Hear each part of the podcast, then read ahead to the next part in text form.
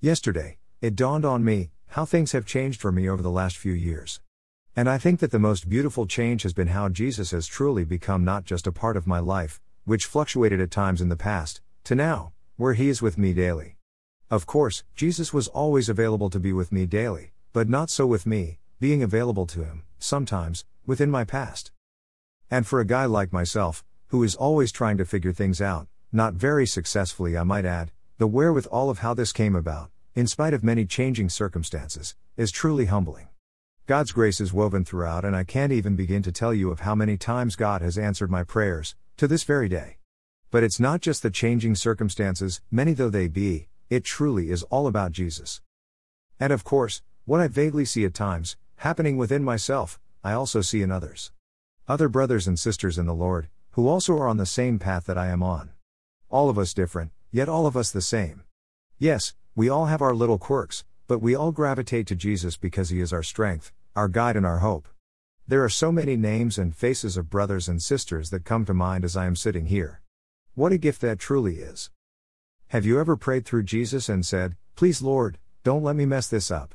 Or how about, "Lord, I really need Your help with this," or "Lord, please forgive me, I am so sorry." It doesn't matter where I turn, be it my interactions or dealings with all of those that I love and care for, or just people or things that come across my path on a day-to-day basis, always, Jesus is there to shepherd me and guide me in the way, if I am but mindful and seek His help. I mentioned yesterday, about sometimes, while in prayer, almost being able to see Jesus' arm. I am talking about the small hairs on His arm, that real. And that is what slays me, that is what helps me understand who we are dealing with and why our Father sent Him and what Jesus showed us, and the words of our Father that He gave us. Occupying space, standing here, where we stand now, on this small planet, a speck in the universe. But it's not the vastness, it's the closeness. Emmanuel, God with us. And then we have the words of Jesus, telling us that He will not leave us as orphans, which means being alone, being separated from Him.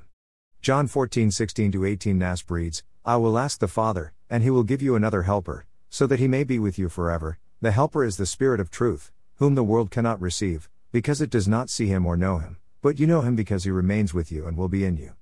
Emphasis is mine. Followed by John 14:18-20 NASB, which reads, "I will not leave you as orphans, I am coming to you." After a little while, the world no longer is going to see me, but you are going to see me, because I live, you also will live. On that day you will know that I am in my Father, and you are in me and I in you. And of course, they did. Again, emphasis is mine. And then we have Jesus declare the greatest truth that ever was. John 14:6 NASB, Jesus said to him, "I am the way and the truth and the life, no one comes to the Father except through me." I have an awful lot to be grateful for, saved from myself so many times, like I am sure we all have been, time and time again. Grace, sheer grace, because of God's love towards us expressed through His Son. Worthy is the Lamb. Worthy. Worthy.